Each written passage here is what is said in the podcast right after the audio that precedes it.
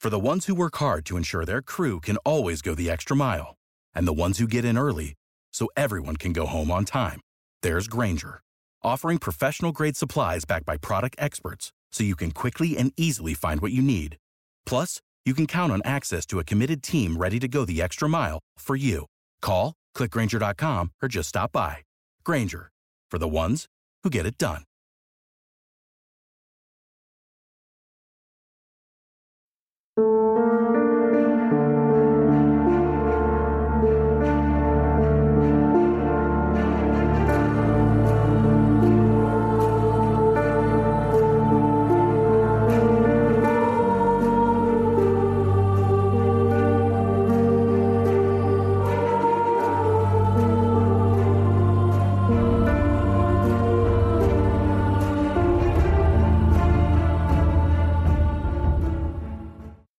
A few weeks ago, we shared that House Bill 687, also known as the Hidden Predator Act of 2019, was being sponsored by C.T. Wilson. House Delegate Wilson's bill would end Maryland's statute of limitations for civil claims against perpetrators of child sexual abuse and would also include a 2-year look-back window, a time which victims could bring claims in cases where the previous statute of limitations has expired. If you've seen The Keepers, you will remember Delegate Wilson speaking on his experience as a survivor and how hard it is to pass laws that the Archdiocese fights against. This week we want you to hear Delegate Wilson's speech, as well as the back and forth in Annapolis, Maryland in March at the Judicial Proceedings Committee. 1 in 4 girls and 1 in 6 boys are sexually abused in the United States, and to this day, most still have not disclosed their abuse publicly. Thank you, Mr. Chair. Note that the panel is not here to talk, they're here for questions. As we discussed earlier, I understand that this is the Senate, and you guys want basically sponsor only, so they're here for questions because, as you well know, there are some legal issues that have arisen, so these are all people that are just here to any questions we might have after the presentation, if that's okay. So I have with me Claudia Remington, Catherine Robb, and Wendy Lane. And I just want to acknowledge, thank you, Dave Lorenz, and for the survivors that have come to hear this hearing. Again, excuse me if I'm a little disheveled. This has morphed into something a lot bigger than I thought it was going to be when we first presented. But I know when I first spoke with the House a few weeks ago, I said I was presenting this House Bill 687 to right a past wrong.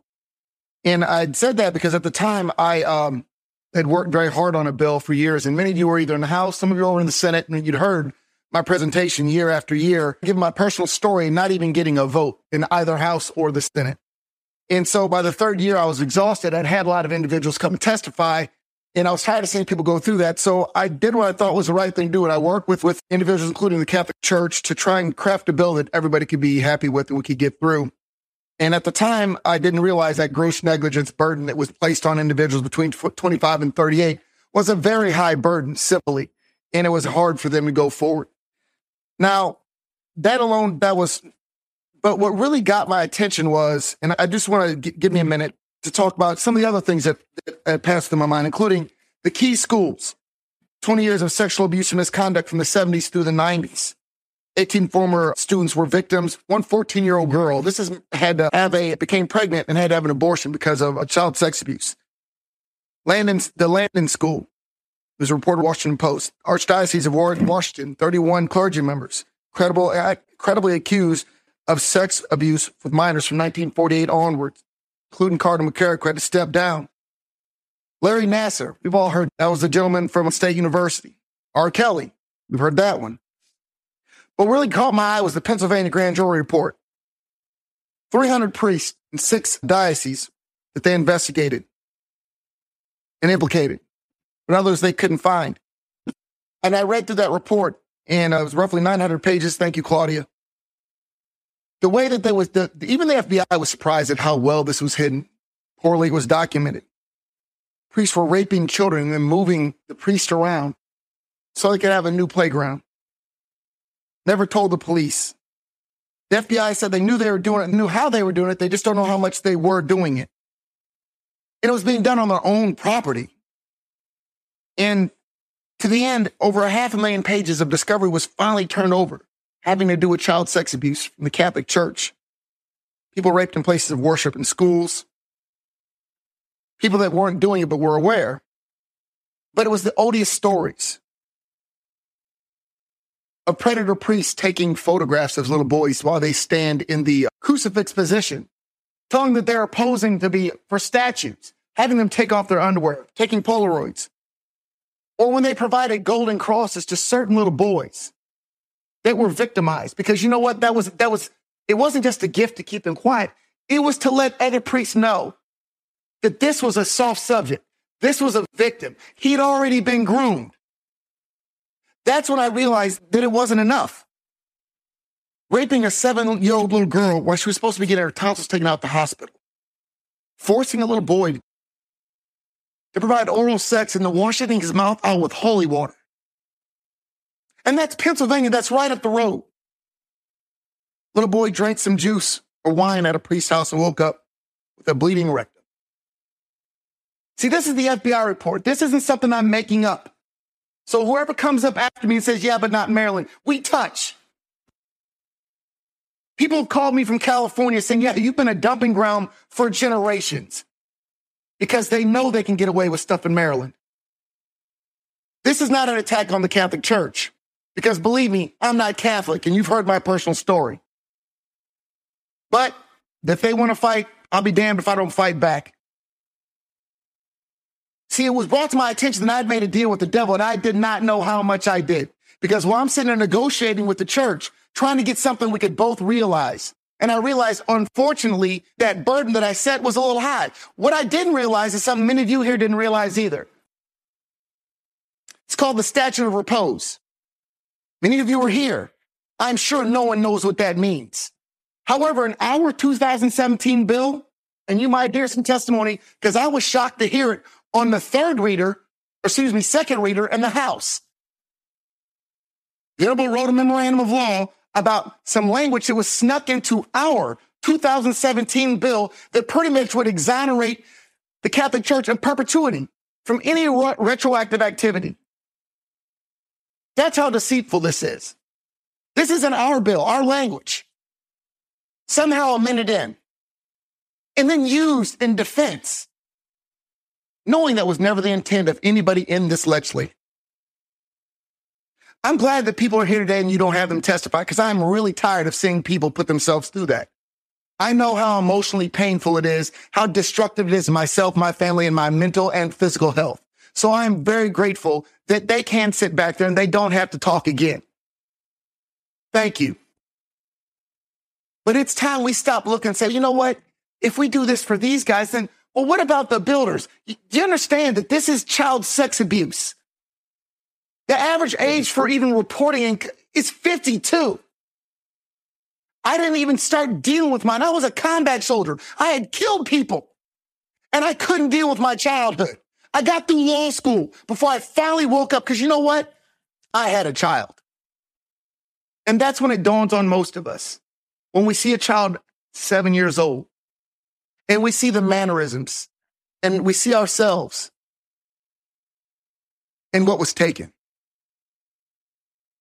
This is definitely not a pity me story because I don't care. Because right now the Senate, interesting enough, is on a neat little precipice of historic proportions. Because you know why?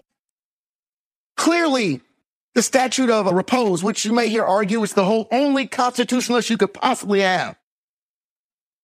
Clearly, that was not the intent of the House, and I don't believe it was the intent of the Senate.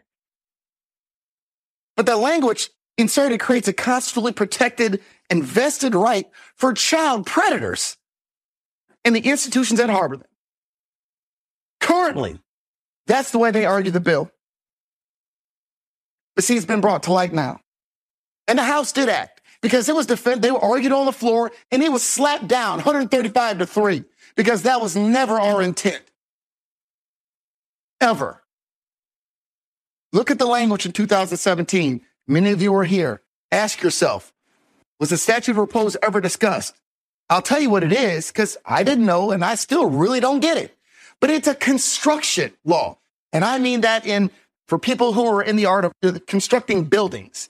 It protects them from claims in perpetuity because in again, and there's experts smarter than me here, but the reason we know that it doesn't fit, not only is because it's construction, is because the way that law, the statute works is from the moment you turn the building over, from the moment you complete the restoration, from the moment you've developed the product and you turn it over, that's when it starts running. Because our legislator said, we don't want people to be held 30 and 40 years down the road for faulty building, for mistakes in development. We give them a little time, but it doesn't start on the injury. The time does not start tolling on the injury. It's on an act of the defendant. There's case law. We have a memorandum of law. If you please read it, it makes it very clear how this could never be a statute of repose, even if that's what the word said, because the intent of the legislator was not a statute of repose, because it acts on the injury. That's what a statute of limitations does. Please read the law. It's very clear. It's very duplicitous that they were snuck into a bill that this body put out in 2017 and then used in our face, like from this point on, you have to exonerate us from any past wrongdoings. Retroactively, you can't come after us. But even more, you should be somewhat patently offended that they're telling you that you've tied the hands of the 2017. We've tied your hands because there's no law that we should be writing here to prevent future legislatures from doing their job. But that's what's being told today. I'm not here on a witch hunt. I've done my research. You hear it. You're going to continue to hear it. I don't matter what happens today. You're going to hear tomorrow, a month from now, other states that are discovering horrible acts of perdition. We always talk about being one Maryland and how we're going to be the forefront. How can we not protect our children? And I'll say lastly, it's not about revenge. The reason the statute, the window, the 2-year look-back window was so important. For example, in California, because of that 2-year look-back window, 300 additional predators were found. And know this, they don't stop at 30 and 40. They go all the way up until their 80s. We have a compelling state interest. This is a compelling state interest to protect our children from predators that are still out there, that will only be discovered, unfortunately, by lawsuit. I know I do a lot here in the state house. It's inappropriate. I have a short temper, and I don't have a lot of friends. I had a tough childhood. But I don't want my legacy on that 2017 bill to be that we protected this church and we protected the wrongdoers and the predators infinitum, that they'd never have to pay for anything they did in the past. That is not just. That is not right. It's not why I ran for office, and I never want that to be my legacy. I know it's tough because I'm sure that we always worry about the nose under the tent of the camel, or the nose under the camel and his nose under the tent, all that nonsense. But that's why we're here. We create laws as we go. I asked for your support in House Bill 687. I would love to have any questions, because what I would love more than ever, win or lose, is for the bill to get a vote. For the people to stand behind me that feel that their voice is heard, even if you disagree. Because we all deserve that. Questions? In our ongoing journey dissecting real-life mysteries, I've found a perfect companion in a game that not only captivates, but also lets me step into the shoes of a detective in the glamorous 1920s, June's Journey, as someone who's delved deep into the game, playing through the intriguing scenarios of June Parker. I can personally vouch for its immersive experience. In June's Journey, you unravel the mystery of June Parker's sister's murder. Each scene is a visual and intellectual puzzle, with hidden clues scattered across beautifully crafted locations. What I've enjoyed most is the depths of the storyline. Each chapter peels back a layer of this thrilling narrative, revealing danger, mystery, and romance. Besides the allure of solving mysteries, the game lets you design and customize your own luxurious estate island. Building my estate has been a delightful escape, offering a creative break from the intense narratives we tackle on the podcast. For those of you who enjoy the blend of history, mystery, and narrative depth we explore on this podcast, June's Journey offers a chance to live out those elements in a beautifully interactive setting. June needs your help, detective. Download June's Journey for free today on iOS and Android. And join me in this ongoing quest to uncover hidden truths and solve complex mysteries. When was the last time that you guys can all take a seat? When was the last time that we did, if any of the three, because I remember when I was in the House, this bill first came up. That's a while ago. We did a 2-year look back then. Does anybody remember the date? That was the Doe v. Roe case was where it was tested. I think it was 2003, 2007. So we had passed, remind me, we passed a law back then that was that the year that we did the 7-year statute limitation. I just don't remember. It was either 5 or 7. I know it was an increase 2003 and it was but I know that the statute of limitations was increased, and the courts found that our intent was a look-back window, even if it wasn't specified in the... That was going to be my second question. I was a freshman legislator, so in the House. What was it specified in the law? A 2-year look-back in the I don't remember being specified bill? In the law, but courts. Right. But the way it was, because the young lady in the Roe v. Doe case, the courts found that our intent was to have applied retroactively. Okay. Anyway, so there was in 2003 a 2-year window. It was put in the bill. It was taken out in writing. However, the courts found that even though Ms. Roe had filed, there was a delay in her filing, I believe that they allowed her to do it.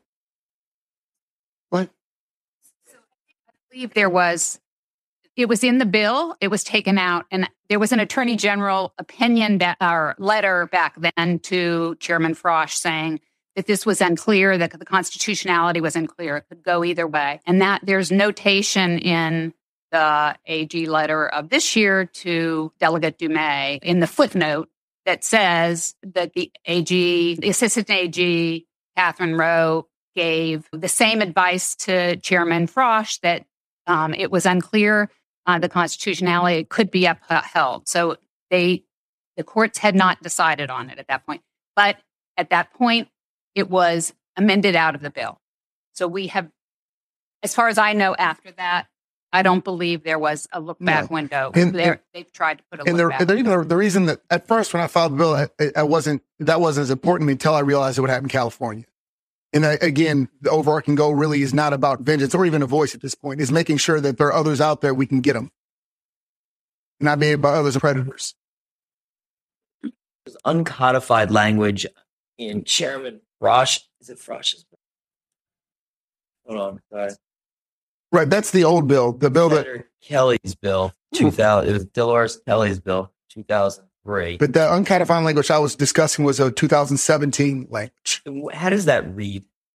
It's very convoluted. So I believe we provided some documentation, but I know it was fairly convoluted.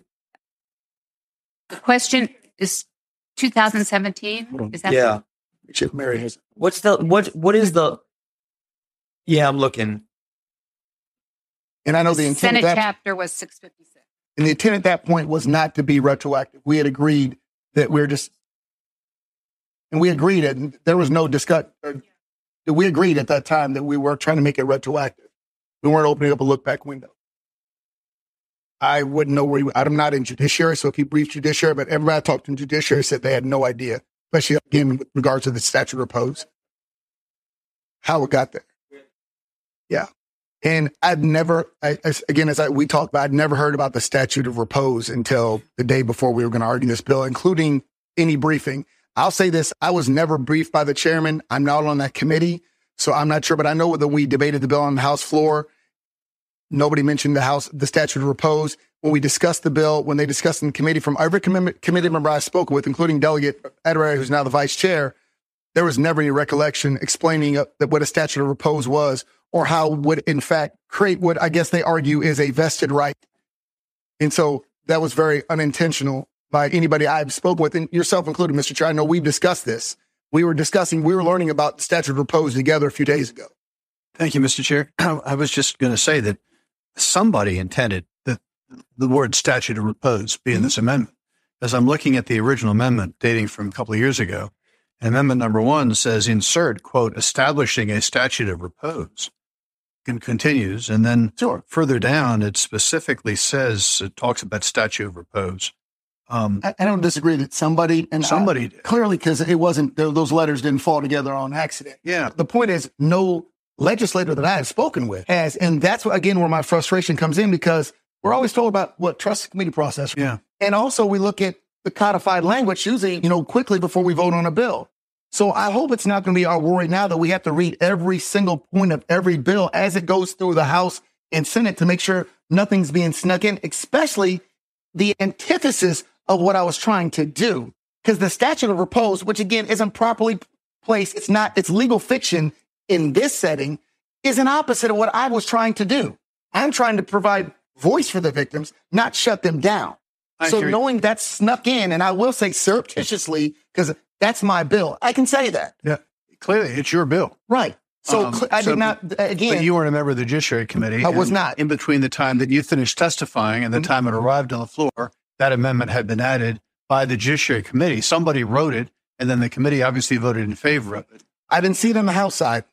Yeah. I'll be honest with you. And we have poured through every little bit of paperwork that we have, any amendments, anything going through. And again, I know because I know the players that I'm dealing with. I don't know who put it in it, because unfortunately, when they put amendments in, I could say I want it in. Senator Westman dropped me this amendment. Yeah. So again, the point being, if nobody intended to do it, I'm not an investigator. I don't really care how it was done. Right. Or at this point, I can tell you why it was done, clearly. But it wasn't the intent of the people, and therefore they had defrauded the body and the citizens of this state. Got you. Thank you. Yes. Briefly. Yes. Yep. Very briefly. First of all, thank you, Chairman and committee members. Just a couple of things about the language within that uncodified. If you look to even Black's dictionary, a statute of repose is triggered by an event or an action of the defendant. For example, you can look to your own statute here in the state of Maryland. It is something like the completion of a construction project or putting a product into the stream of commerce. It's triggered by an action of the defendant or alleged defendant. And I might add that even in the letter, in the venerable brief on page 2, they say the same thing, that it is the event or action by the defendant. But if you look to the language in the uncodified language piece, it is an act essentially by the plaintiff. That act would be simply reaching the age of majority.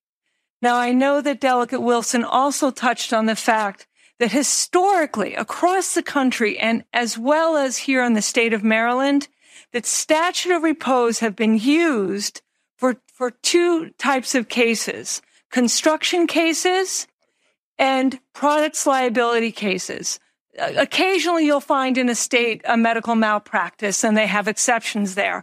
So not only is it not the typical language and contrary to something as simple as Black's dictionary, but it is also historically not used in these types of cases, which I think speaks to the ambiguous nature and the clandestine appearance of that, which made it hard for Delegate Wilson and many others to fully appreciate that language.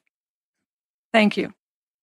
Thank you. It's my first time hearing the bill. And there's a lot of letters of support here. I was just curious on the green letter from the Office of the Public Defender. And they don't take a stance, but they just point out that there's two possible changes that would have to do with like teenagers sexting each other. Have you seen I've had to curse them out already because, yes, they're not wrong. I just wish they'd have caught it before it left the House, because our goal is not to entrap people. Yeah, I know that. So and unfortunately, yes, this is to pass the Senate and it would have to come back to the House because those are changes that we don't disagree with. I understood we don't want it. And I think we've discussed what. Actually, not the exact changes that they had, but really, if you had look at the current bill in the House form, if we just put in on page 2, line 6, an adult allowing or encouraging a child, that would take care of the issues that we had a discussion with the public defender. I think he's still here. And he said, or person of majority. We spoke with the guy from the PD's office. Unfortunately, they didn't bring it to us because it's a valid. It's fairly nuanced and small. Yeah, it really is. Chances of you suing somebody for the kid, but again, we're trying to get good legislation. So I understand that. So will you be submitting an amendment or can? Okay. Well, it's basically if you look at 2 line 6, because it doesn't specify adult or person of majority allowing or encouraging. They're worried that it could be used against children. And that's never the goal. To have a child induced another child to sext and, yeah. I don't want to clarify. I'm in full support of the bill. So, I just was curious about that one. No. That's the goal. That's not the goal. I know. So if you'd like an amendment, Mr. Chair, I'd be more than happy to. We just had an entire bill hearing on this issue because there is a court of appeals or special appeals case related to this. Not quite. You guys, was it a Senate bill or a House bill? Because I put in a House bill. I don't think it made it out. I put in a House bill because I thought the law was ambiguous in it. I didn't want to entrap children in sexting either. Yeah, it was specifically on that issue. Yeah, I'd bill in the House too. Maybe those will get out. All right. Any other questions? We are going to hear from the opposition now. Carrie Silverman. Thank you, Mr. Chairman, members of the committee. My name is Carrie Silverman. I'm here today on behalf of the American Tort Reform Association, which is a group of associations, businesses, nonprofit organizations, and municipalities in Washington, D.C. here, a national group. I commend the committee for considering this legislation and doing what it can to protect children, and the sponsor for his advocacy today and the many victims that are here in support of this bill. I do want to express our concerns with this bill, as we would with any type of legislation that would completely eliminate a statute of limitations and revive time-barred claims. It's unprecedented in Maryland law to completely get rid of a statute of limitations. For any type of claim, we have statutes of limitations. They're not based. They may be viewed as arbitrary. They may be viewed as unfair. They often are in individual cases. After all, you are taking away the ability of a person who may have a viable claim of the ability to bring that claim. And we all want to have everyone have their day in court, but we still have these statutes of limitations in place for any kind of action. And we have a statute of limitations that's finite, whether it's a wrongful death case involving a child who was killed, whether it's a toxic tort case where someone developed cancer and died because of someone else's misconduct, drunk driving cases. Every kind of case, usually it's 3 years from adulthood. In some other cases, we've made it 5 or even 10 years. And it's based on the kind of evidence involved. It's not based on the type of injury involved, how tragic it is. It's usually not based on the kind of conduct that's involved, no matter how horrible it is. It's based on the kind of evidence involved. It's there so that to protect not just defendants, but it's there to protect the courts and to make sure that judges and juries, when they're deciding principles of liability, whether someone or an organization did something right or did something wrong or didn't do enough, that they do it with the best evidence available, that they do it when the witnesses are there to testify, that they do it before the documents are thrown out and the records are thrown out, and they do it in the time where people understand what was known and how people should have acted. And that's why we have statutes of limitations. Now, most states, as Maryland has said in childhood sexual abuse cases, victims need more time. And at least 40 states have enacted specific statutes of limitations for childhood sexual abuse that are significantly longer than the 3 years you'd have ordinarily from adulthood. You increased it here to 7 years and then to 20 years. So that's where we are today. And legislatures have taken that approach, and they've done it prospectively for the most part, and they've done it with a finite period of time. There are exceptions. Now, there are some states that have taken an approach similar to this bill, and you might feel like that is the way that states are going today. But there are and most of those states have significant limitations on what types of claims are revived. But putting that aside, the reason most states have not taken that approach, well, it's twofold. The first of the public policy reasons that I've already discussed with you today, the other constitutional concerns. In many of states that have considered the issue, the courts have indicated that reviving a time-barred claim is considered unconstitutional because it impairs a vested right. That's regardless. I know there's been a lot of talk today about the impact of this statute of repose language that is in there. Now, most states don't have that issue, and I haven't seen that come up before. But just purely based on the statute as it was enacted before and the statute without that language, just on the basis of a statute of limitations, not repose, most courts have said that is interferes with a vested right. And that is a principle that is important to both plaintiffs and to defendants. And I'll just read to you very quickly what the Maryland Court of Appeals itself said in a 2002 opinion. It said, "We have consistently held," and this is a quote, "that the Maryland Constitution ordinarily precludes the legislature from retroactively abolishing an accrued cause of action, thereby depriving the plaintiff of vested right, and from retroactively creating a cause of action or reviving a barred cause of action, thereby violating the vested right of a defendant." So it goes both ways. Just like the legislature would not, say, in a personal injury action, change the statute of limitations retroactively from 3 years to 1 year and take away someone's right to sue who is in that 2-year area, the same principle applies when applied to defendants. And that's based on the statute of limitations. And in 2011, the Court of Appeals again looked at this issue, again with that, without the statute of repose issue being there. And it said that extending the statute of limitations from 3 to 7 years could apply retroactively, but only to those claims where the statute of limitations had not yet run. And it said that, and this is another quote, "We would be faced with a different situation entirely had the plaintiff's claim been barred under the 3-year limitations period."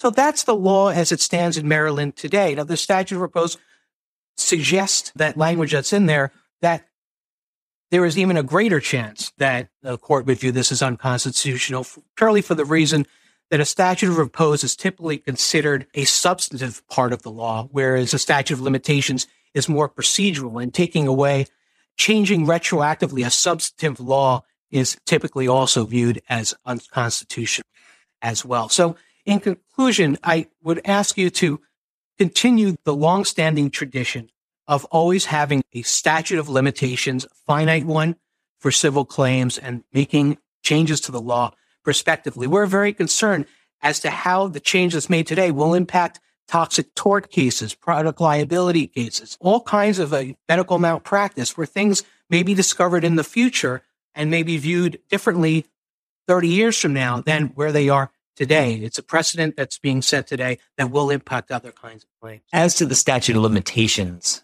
constitutional claims that you're talking about. So I'm trying to look up states that have no statute of limitations, and there's some. Yeah. So, for instance, Delaware? Delaware has no, are you familiar with that? Yes. I would assume at some point in time that was not always the case. So at some point in time, the legislature in Delaware moved from some finite statute of limitations to an infinite statute of limitations. That's correct. That's accurate. Roughly 10 or 12 years ago. Yeah. Okay. So in the state of Delaware, not that's our court system, but in the state of Delaware, have their courts ruled the way that you are inferring our courts would rule? There's a split in the courts. A majority of the courts have considered the issue, have gone the way that I discussed. Delaware goes a different way. They follow what I would consider is the federal approach under the U.S. Constitution. The U.S. Supreme Court has said that retroactive can't do it for criminal laws, but they can do it for civil laws. Delaware is one of the states that follows that approach, and about a third of states do. Attention, friends. Are you ready to embark on a journey into the unknown this Mother's Day? Prepare to dive into the depths of your family's history with MyLifeInABook.com. Each week, MyLifeInABook.com sends intriguing questions, uncovering the thrilling tales of your mom's past, and then she can either type her response or use their voice-to-text feature. From daring escapes to nail-biting encounters, her life becomes an epic adventure waiting to be explored. This Mother's Day, give the gift of excitement and intrigue with MyLifeInABook.com. It's a thrilling ride through your mom's life that you won't want to miss. I gave this to my mom last year, and let's just say I didn't know my mom as well as I thought I did. Check out MyLifeInABook.com and use code Shane at checkout for 10% off. Create an unforgettable gift for your mom this Mother's Day. That's MyLifeInABook.com and use code Shane for 10% off today. Save big on brunch for mom, all in the Kroger app. Get half gallons of delicious Kroger milk for $1.29 each. Then get flavorful Tyson Natural Boneless Chicken Breasts for $2.49 a pound, all with your card and a digital coupon. Shop these deals at your local Kroger today, or tap the screen now to download the Kroger app to save big today. Kroger, fresh for everyone. Prices and product availability subject to change. Restrictions apply. See site for details.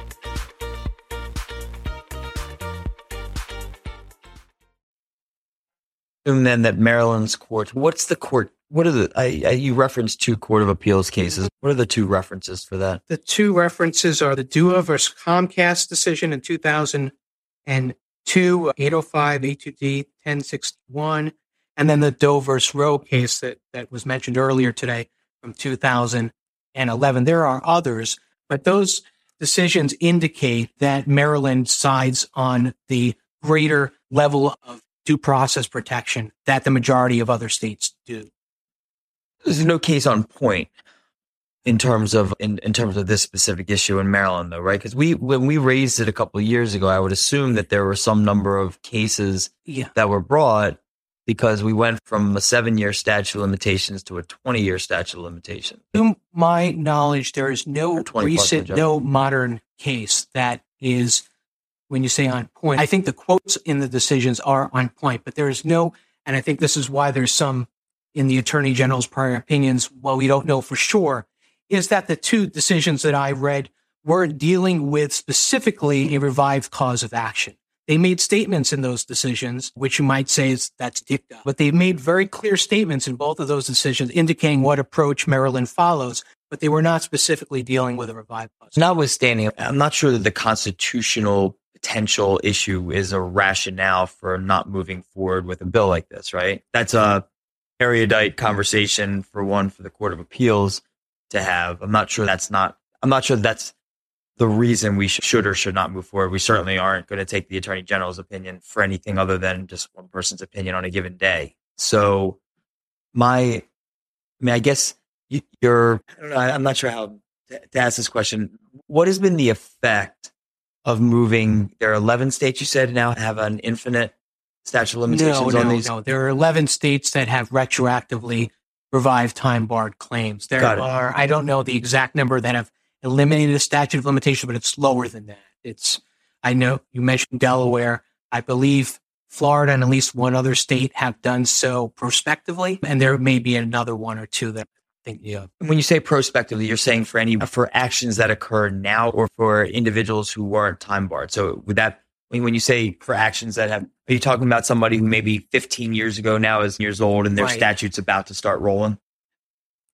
When I talk about reviving a time barred claim, only for cases where the statute has already run. In terms of what's constitutional, if a case is already, or a claim is in the middle of a statute of limitations, period, and the time hasn't run out, there's no case law that I'm aware of that says you can't extend it for those claims, just like the Maryland Court of Appeals said in the Doe versus Roe case. If you're, say, 4 years into the 7-year statute of limitations and you were to change it to 20, that's okay. That's not a constitutional issue. You're saying the concern would be if you were 8 years past the 7-year statute and then we come and make it 20, you're saying the person who... You believe that our Court of Appeals, at least language, would say that is a time-barred statute. That's a time-barred claim that can't be revived by legislative action. That's my reading of the cases. Yeah. I would assume that those are making their way up, though, right?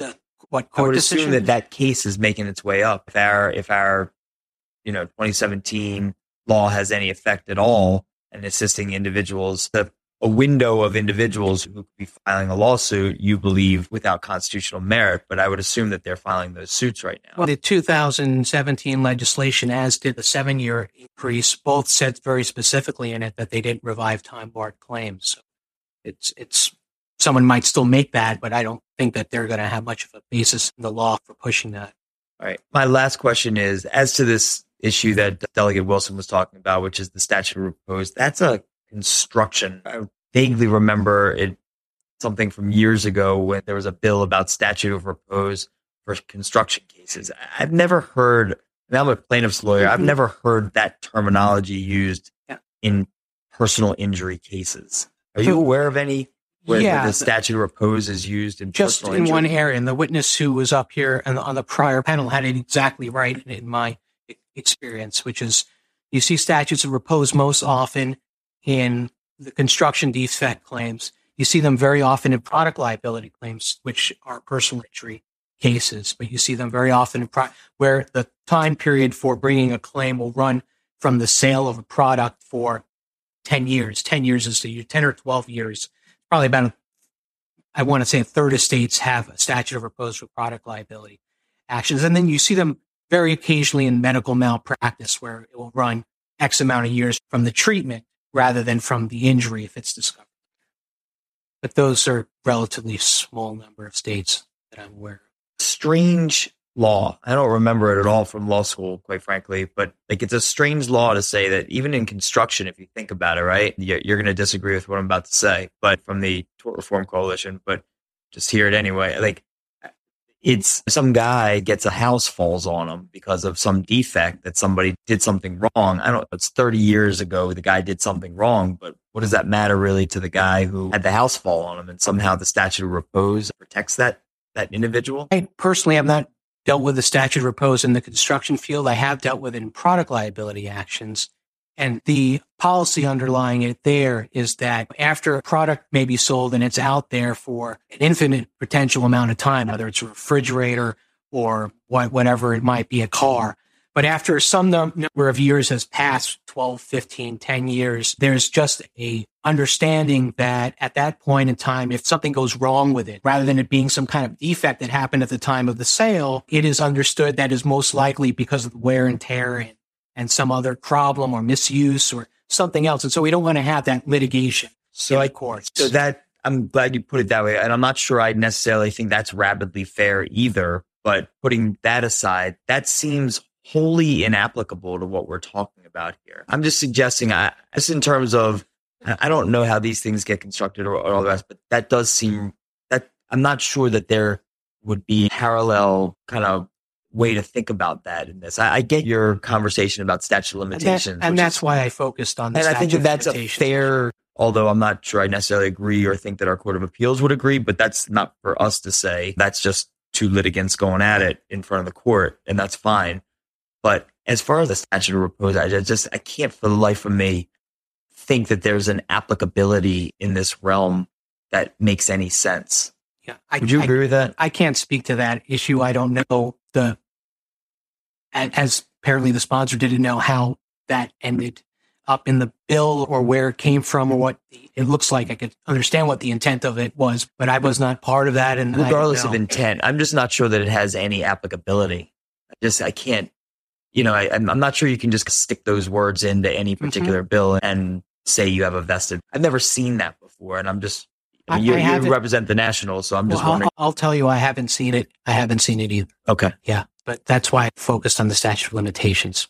Okay. Yeah. Fair enough. Anyone else? No? Let's go one man. Okay. Thank you. Thank you very much. Thank you very much for your testimony. That does a testimony on House Bill 687. House Bill 687, The Hidden Predator Act of 2019, was voted out of the House of Delegates 135-3, which allowed it to proceed to the Senate Judicial Proceedings Committee. The bill failed to move forward when the committee deadlocked at 5-5. In a recent interview with bill sponsor C.T. Wilson, he was asked if he would introduce the bill again next year. He said, "Of course, I'll probably try again, because they deserve it. These folks deserve to know that somebody's trying to fight for them. I want these predators to be terrified, looking over their shoulder for the rest of their lives. For the destruction they caused, I want them to be nervous as hell that this bill might pass one day."